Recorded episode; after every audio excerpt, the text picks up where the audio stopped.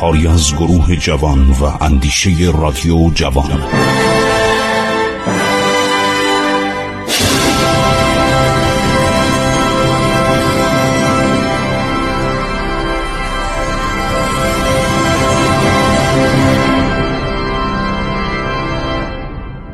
بسم الله الرحمن الرحیم. به نام خداوند بخشاینده مهربان با درود و سلام خدمت شما شنوندگان عزیز. من خسرو معتزد هستم در خدمت شما هستم. برای پانزده دقیقه آینده درباره تاریخ ایران باستان صحبت می کنیم اگر به خاطر داشته باشید داشتیم درباره سلطنت شاپور اول پسر اردشیر صحبت می‌کردیم. او هم گوردیانوس شکست میده هم والریان یا والریانوس شکست میده و یک امپراتور دیگر به نام فیلیپ عرب. اونم شکست میده و کتیبایی هستش که اینا همه جنبه تقویت روحی ملت ایران رو داشته که در آینده از رومی ها نترسن و مقاومت کنن که آقا بفرمایید. این سه تا امپراتور افتادن به التماس. بقیه هم از اینا مهمتر نیستن. در دوران فرمانروایی شاپور اول تعداد ایالات ایران از سی کشور و ایالت ایرانی و انیرانی بالاتر رفت.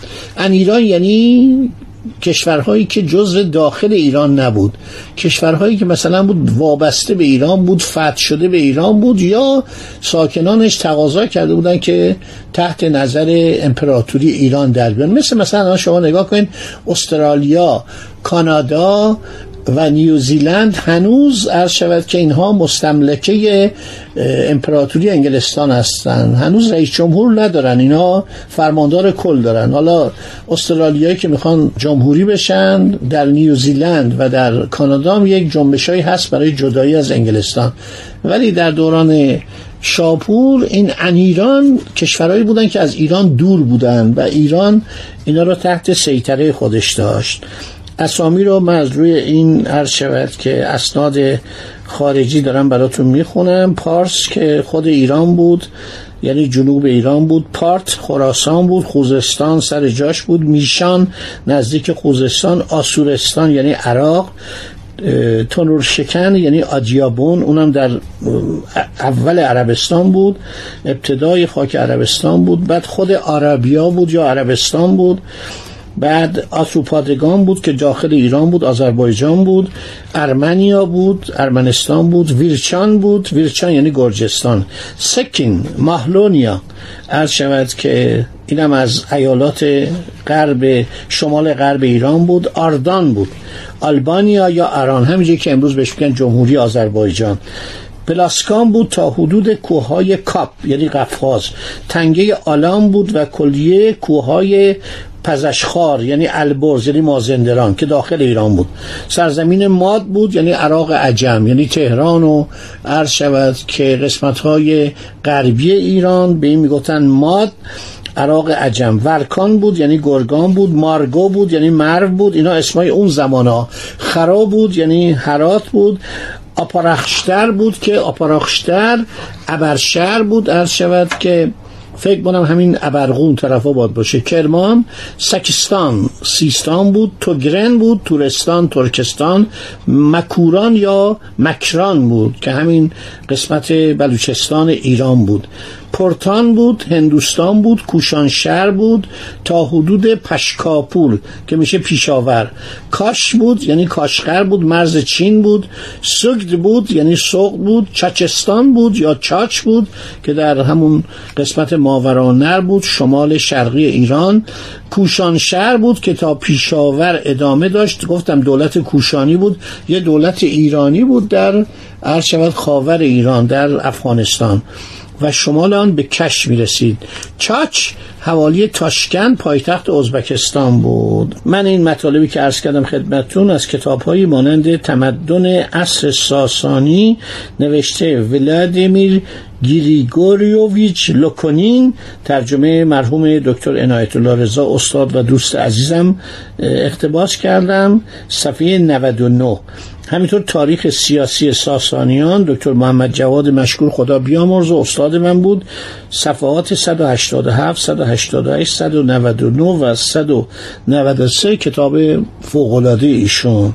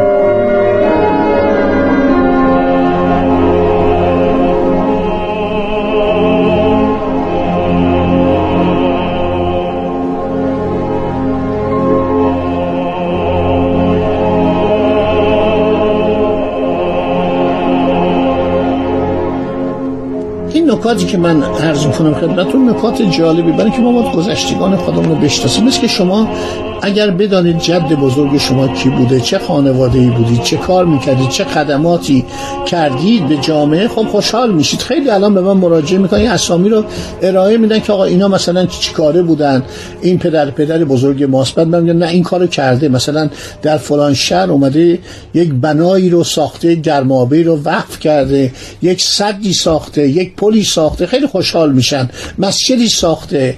عرض شود که درمانگاهی ساخته. مردم خیلی خوشحالم. خب مردم خیلی تاریخ رو دوست دارن. ما الان متوجه شدیم که مردم واقعا به تاریخ خیلی علاقه دارن. و من افتخار می‌کنم که چه در این برنامه چه قبلا در تلویزیون چه در مطبوعات چه در کتاب ها تاریخ رو باید واقعا آنچنان که مردم آن زمان میزیستن. فرمایش حضرت علی ابن ابی طالبه. این خیلی جالبه. فرمودن آنچنان تاریخ را خواندم که گویی در میان گذشتگانم. این جمله از حضرت علی ابن ابی طالبه. خیلی به تاریخشون علاقه داشتن فرمودن. ما باید خب مشه ایشون رو بدانیم برای که سرمون کلا نره شما الان در مورد یه رود سرحدی باید بدونید این رود چی بوده. مردم باید بدونن همه. در صورت ملت ایران یه ملت بسیار ملت با فرهنگی بوده. ما باید افتخار بکنیم. تمام این نویسندگان محققان خارجی تعریف می‌کنن و میگن که ایرانی ها هر شود مردمان سازنده ای بودن. و مردمی بودند که در کشاورزی معماری تقریر شکل فلزات آدم های واردی بودند و جالبه که مادام دیولافوا که یک آدم محققی حالا بگذاریم که تمام آثار تاریخی ما رو ایران رو برداشت و از ایران برد. برد فرانسه در موزه لوور. شما نگاه کنید دو تا سالن بزرگ در اونجا آثار ایران هست.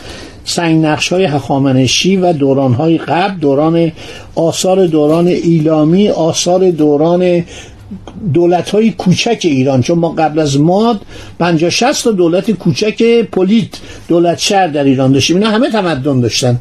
همه اینا رو به دست آورد از شوش و برد. ولی این زن زن باسوادیه. نوشته من نظرم اینه که مردمی که شاید از منطقه خلیج فارس با تمدنی ساخته و پرداخته به مصر وارد شده بودند پایه تمدن بعدی آن را ریختند. فینیقی ها ابتدا در خلیج فارس بودند در کرانه های خلیج فارس و از اینجا به آنجا رفتن به لبنان رفتن بسیاری از علما گفتند که تسخیر و رام کردن طبیعت ابتدا در جاهای انجام می شود که قهر طبیعت و عظمت آن زیاد چشمگیر نباشد. مثلا انسان اولین بار که پل زدن بر روی رودی را در فکر خود گذران محققا در جایی بود که نهری کوچک بین دو نقطه زمین در منطقه کوهستانی جاری بود. کافی بود که شخصی چند تن درخت را روی نر بیندازد و از روی آن به آن طرف نر عبور کنند. سپس این فکر به تدریج در پل زدن به روی رودهای بزرگتر به کار رفته و بشر قدرت خود را در مهار کردن طبیعت به محک آزمایش گذارده است. در زوب فلزات بشر ابتدا در مناطق کوهستانی که معدن فراوانه است اتفاقا پی به امکان زوب فلز برد و سپس این عمل را به مراحل کمال رسانید. یا ابتدا در مناطق کوهستانی تخم گیاهانی را که مفید تشخیص می‌داد به مقدار کم کاشت و پس از دیدن نتیجه خوب این ها را به مقیاسی بسیار بزرگتر در مزارع وسیدر کاشت و بهره گرفت و در مهار کردن طبیعت هم به همین طریق قدم پیش میگذاشت. فلات ایران چه از نظر امکانات کشاورزی. چه از نظر امکانات معدنی؟ بهترین محل برای آغاز مبارزه با طبیعت و تصویر و رام کردن آن بود. بشر پس از آموختن درسای اولیه خود در این منطقه بود که به فکر تسخیر طبیعت در مناطق پرمخاطره تر افتاد. به تدریج جلیه های حاصلخیز رودخانه های اطراف را برای زندگی خود فراهم کرد. مطالعه در نباتات و قلات و حبوبات ابتدا از فلات ایران به منطقه رودخانه ها رسید. ما می‌بینیم که دانه ها و میوه ها در بین النهرین و مصر در اوایل هزار چهارم به صورتی وجود دارد که فقط می‌تواند بعد از گذشت هزاران سال تجربه آزمایش به این حالت در آمده باشد. این تجربیات حاضر و آماده را مردم فلات ایران با خود به این مناطق بردند و رواج دادند. ایرانیان در کتب تاریخ باستانی خود کشف و ترقی همه فنایه و صنایع را به فرمانروایان پیشدادی و کیانی نسبت می‌دهند. ولی البته مردم این کار می‌کردن ممکنه خودشون نکرده باشه. مثلا تحمورس و هوشنگ و عرض شود که کیکاووس و کیقوباد و ایدا این کارا رو نکردن. ولی خب در زمان اونها بوده منصوب به آنها شده. در ایران باستان مردم خودبینی اروپاییان را نداشتند. مثل یونانیان در هر اختراعی با کمال سراحت نام و نشان خود را به جای نمی نهادند هر چی بود به نام کشور و معابد خودشان ثبت می‌شد. دعا هم که می‌کردن شرط ادب این بود که ایرانی ها برای همه مردم کشور دعا کنند. یعنی کسی فقط دنبال نفع خودش نبود. کسی نمی اومد مثلا میلیونر بشه میلیاردر بشه ثروتمند بشه همه چی رو برای خود و خانوادهش داشته باشه. تمام این محققان بزرگ نوشتن که دعایی که ایرانیا می‌کردن شامل همه می‌شد. شامل همه مردم همه مملکت می‌شد. در هزاره چهارم قبل از میلاد ظروف سفالی منقوش در ایران ساخته می‌شد. بسیار هم اینا قشنگ بود. یعنی الان هم شما نگاه می‌کنید در این موزای اروپا و در موزای خودمون تعجب می‌کنید که چقدر زیبا و واقعا این نقوش چقدر زیباست. بعد از اسلام هم که نقوش خیلی قشنگ میشه. واقعا بعضی از این کوزه ها رو آدم می‌بینه بعضی از این چیزای سفالی می‌بینه.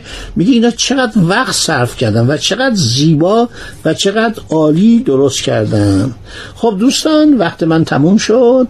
انشاءالله در برنامه بعد باز با شما درباره تمدن ایران عزیز صحبت می‌کنیم و پیش میاییم ما داریم دیگه به دورانهای بعد می‌رسیم که انشاءالله به اصر درخشان اسلام هم به زودی خواهیم رسید. خدا نگهدارشون.